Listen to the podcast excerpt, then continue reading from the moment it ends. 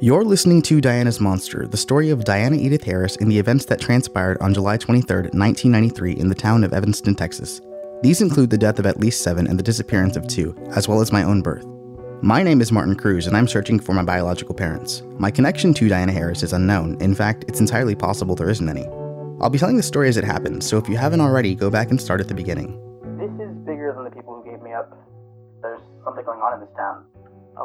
So I lied to the lady at the front desk and I told her I was Marlene's nephew. I'm currently walking down a hallway towards room 217. Hello, Alexander. It's Joel Harris, and he's got a gun. Joel Harris has something on them, just you wait and see. And Elizabeth Hall had his wife. But not now. I saw Elizabeth slip something into his glass of wine that night. After the party, Martin Hall died in his sleep. The coroner ruled the cause of death as a heart attack. If Elizabeth Hall sold the remains of the plant or reopened it, thousands of Evanston men and women would have jobs. So you're alleging that Elizabeth Hall and the Ganes brothers have teamed up to keep the men and women of Evanston unemployed and in poverty. You discredit yourself. I know what I saw. Do you? Marty, he's your son, isn't he? My brother? No. You poor boy. Your brother is dead.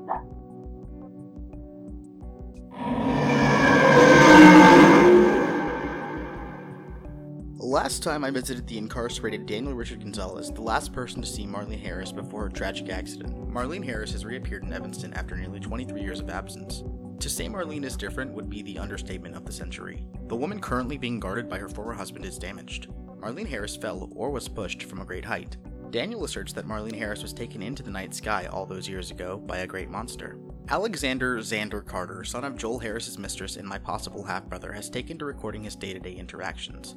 Alexander snuck into the nursing home where Marlene Harris is currently housed. It was there that he ran into Joel Harris, holding a gun. Joel told Xander that he witnessed Elizabeth Hall slip something into a glass of wine consumed by his mentor Martin Hall. Joel claims that it was because of this that Martin died. In exchange for his silence upon the matter, Joel was rewarded with a high level, high salaried job at the Atascosa turkey plant.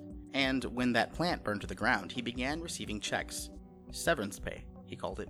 It was a silence Joel Harris broke by speaking to me. Daniel claims that Elizabeth Hall and the notorious Ganes brothers are in cahoots. Wayland Farming United, headed by Miss Hall, will not sell the land the remains of the factory sit on or rebuild the facility. As a result, hundreds, if not thousands, of Texas men and women remain unemployed. These out of work Texans have lost everything their houses, healthcare, cars, their hope. These men and women take out loans and take to the streets. They escape into drugs funneled by the Ganes brothers into the state from Mexico. It's a conspiracy theory at best, and at worst, the ramblings of a former drug addict in deep with the wrong people and a grieving father who has seen way too much death. Each man tells a different side to the same story. It's a story I'm not sure if I believe, but that would seemingly connect the dots. All of this, and I'm still no closer to finding my parents. I need to get to the bottom of this. I have to know what happened that night, and if I have a role in this story. Xander and I have, in a sense, teamed up. We are two truth seekers united in a common goal. After my visit with Daniel Richard Gonzalez, I made my way to the Refresh Assisted Living Facility to complete my second goal of visiting Marlene Harris. To my surprise, I discovered Xander Carter, mid conversation with Joel Harris. Whoa, Joel, uh, Mr. Harris, why do you have a gun? He's protecting her. I turned my attention to the woman sitting in a wheelchair beside her ex husband. Marlene Harris is staring into the space before her. It's like something out of a Stephen King novel. I keep expecting her to pinch the air before her and rip open the fabric of reality or something. Marlene Harris is balding. Her skin sags from her skull, almost melting from her cheekbones. Her eyes are deep satin gray green. Marlene smells of baby powder and lavender perfume. She wears a sheer satin nightgown covered in paint. What are you doing here? Same as you, I guess. And then I ran into an old father. Oh yeah, I never thanked you for arranging the meeting at the usual. We're family. Joel Harris stares at Alexander Carter. The skin under his left eye twitches ever so slightly. What? What is it? Christiane's son was born that night. How did you three get in here? Visiting hours are over. You three need to go. It's family only right now. I'm her husband. And I'm his stepson. And I'm uh, Out, the three of you, now.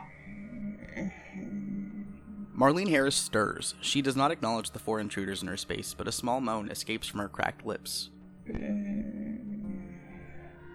She's saying something. Yeah, I hear her. You've gone and upset her. No, she's Marlene, what is it? She's in pain. no, that's not it. Out, right now, or this becomes a police matter. As the nurse escorts us from room 217, I catch a glimpse of a thin canvas stuffed between the box spring and mattress of Marlene's bed. On impulse, I make a break for it, Hey, what are you doing? grab the painting, and run. Later, I admire the painting in my hotel room. It's so. I don't know. I have no words. I almost want to cry. It's exactly like he described. Daniel, there's a road. I think it's a road, and uh, a field against a black sky. And in that sky, there's negative space, the outline of an angel. There's a broken woman in the middle of the road below. She's naked, I think, and covered in crimson. This is impossible. I don't. Did Daniel Richard Gonzalez plant the painting in Marlene's room? Did Joel? Is this image supposed to corroborate their story? It's like that Van Gogh, The Starry Night. Funny, I was reminded of the painting Noreen hung in the bathroom. The one you've seen it with the kids crossing the bridge and the guardian angel. Uh, what's it called? Guardian Angel and Children Crossing Bridge. Oh, well that's lame. What are you thinking? I'm thinking they planted the painting there for me to find. Who? Joel, or the bartender. Xander and I fill each other in on the pieces of the story. But Marlene is the one who was muttering. It sounded like painting. Or she was just in pain. Maybe that's all she knows how to say. Hmm, I don't know. I mean, I get that the pieces are starting to fall into place. I get that the answers might not be the answers you're looking for, but they're answers. At some point, you've got to decide to believe. I've taken all of this information at face value the monster, the fire, the different accounts of what happened that night. So before I continue, I have to ask do I even believe in monsters? Today we'll attempt to answer this question by asking an expert. When I first began this podcast, I reached out to several so called experts in this field priests, shamans, voodoo kings and queens, all to no avail. Until today. Do you believe in God, Michael? It's Marty, and I'm not sure what I believe in. I was hoping you could help me out. An open mind. I like that. Dr. Cyrus Odell is a researcher at the University of Virginia. He works with the Division of Perceptual Studies under the Department of Psychiatry and Neurobehavioral Sciences. Dr. Odell is also the author of the book Exorcising Demons How Negative Energy Affects Your Home.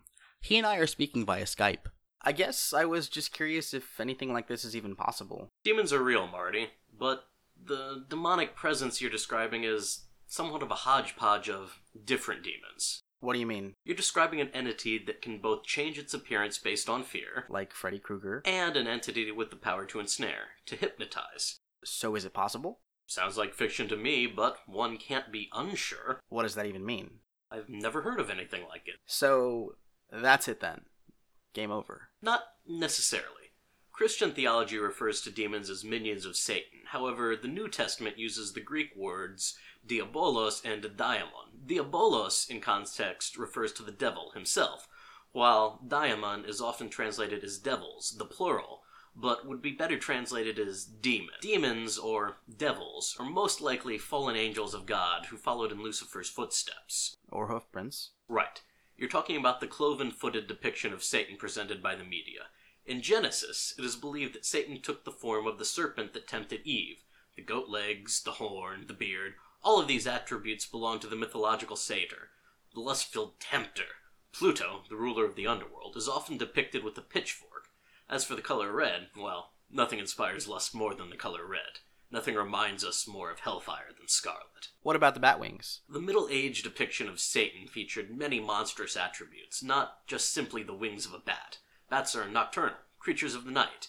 Desmodus rotundus is one of the species of bats that drinks blood. The blood of Christ is the blessed sacrament spilled for the sins of mankind. To spill that blood outside of the sacrifice would be sinful. Greedy. And it doesn't hurt that the blood is red. Angels are depicted with white feathered wings. The opposite of that would be leathery, slick, corrupted. Bat wings. Yes. Over time, the church needed a standardized version of Satan, something more fearful. The image of the satyr stuck. Is anything unique to Christianity? Even Christmas was stolen, right? The winter solstice, the Yule log, the mythic trees of Mesopotamia and ancient Greece, Saturnalia, Norse Vikings thought that the mistletoe was a powerful plant, could create peace between enemies. Mithra and Perseus inspired the virgin birth. This is all very interesting, but none of it answers my original question. Is the demonic being you're describing real? Yeah. Not impossible, but improbable. So we're back at the beginning. Dr. Odell seems all over the place. He avoided my questions. He talks in circles, never outright outruling the possibility of a monster or demonic presence, but never giving an answer in the affirmative, which is what I'm after. What about mass hysteria? Is it possible the people of Evanston are playing a game of telephone, a single rumor that builds over time, more elaborate or outrageous as it spreads? I say nothing is impossible. Just improbable. But what about quantum theory? What about it? Wormholes. Wormholes, traversable wormholes, that is, a wormhole that could be crossed in either direction, would only be possible if exotic matter with negative energy density could be used to stabilize them. Is it possible that emotions can be translated into energy? Emotions have a measurable impact on the flow of neurons. For example, a patient experiencing PTSD might be treated through music therapy. Music therapy? Music. Sound is vibration. These vibrations are energy. It's why listening to a sad song can make you sad, or listening to something upbeat and rhythmic at the gym can get your heart racing. Music can even cause fear. These vibrations, this energy, can interact with the energy transferred by our neurons. This is known as emotional transformation therapy, or ETT. ETT also states that light can influence our moods. Natural light can ease and enhance well being. So it's possible to have your emotions manipulated and not know it. Under the right circumstances, yes. So we respond to light and sound on a subconscious level. Like pheromones, sound and light can influence our behavior. That's what ETT is all about. Enhancing well being through the manipulation of light and sound. But something like that could be used to make you worse? Right, we don't often think about this, but the energy around us can greatly affect our own. My mom always said my cousin could suck the fun out of a room. He was always so depressed. Think of it like osmosis. Pouring a pot of hot water into a cold one. Eventually, both pots will settle somewhere in the middle. So if everyone in a place were affected by negative energy, if they were all on the same, um. Wavelength? Right, could this cause a hive mind? Again, not impossible. Collective consciousness usually refers to a united goal or purpose among those within it. What if that goal was murder? A mob mentality? Is it possible? I try not to use the word no. Improbable then. We humans like to think we are greater than the others in the kingdom. Could the negativity, all of the bad feelings and anger and animosity, this bad juju, would it be enough to open up a wormhole to, I don't know, another dimension? Hell? Assuming demons dwell in hell, yes. It's a good question. You're assuming the negative energy influenced a door and not the other way around. Are there places where wormholes, doorways to other dimensions exist? Uh, weak spots in the universe as we know it. Yes, but I doubt they'd be small enough to fit in these woods. Possible, but improbable. Correct? What about signs? Are there things to look for that are indicative of a demonic presence? Yes, quite a few. Loud, unexplained noises such as a bang or whispers, music, the movement of an object of its own accord, feeling like you're being watched, extreme fear without rationale, the appearance of cuts, scratches, or bruises that appear suddenly and then vanish, unusual coincidences. Unusual coincidences? Things that have no worldly explanation. Something seems too good to be true, it usually is. So, if I were looking for something or someone and it was right in front of me the whole time, would that qualify as unusual? Stranger than fiction, other signs to look for would be the appearance of shadows or lights with no source, smelling something that can't be explained, perfume of long lost loved one, or a lingering smell of feces where there is no fecal matter present. So basically, anything you can't explain, you can pin on a demon. It's sort of a catch all excuse.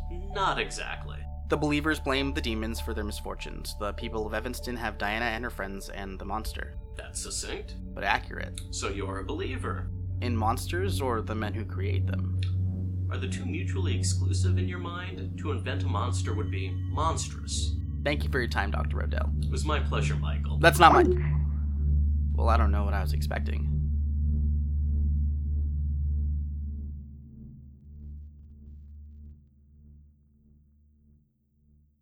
Ugh.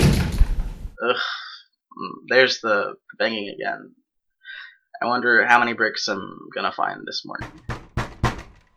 Howdy, open up. What are you doing here so early? It's noon.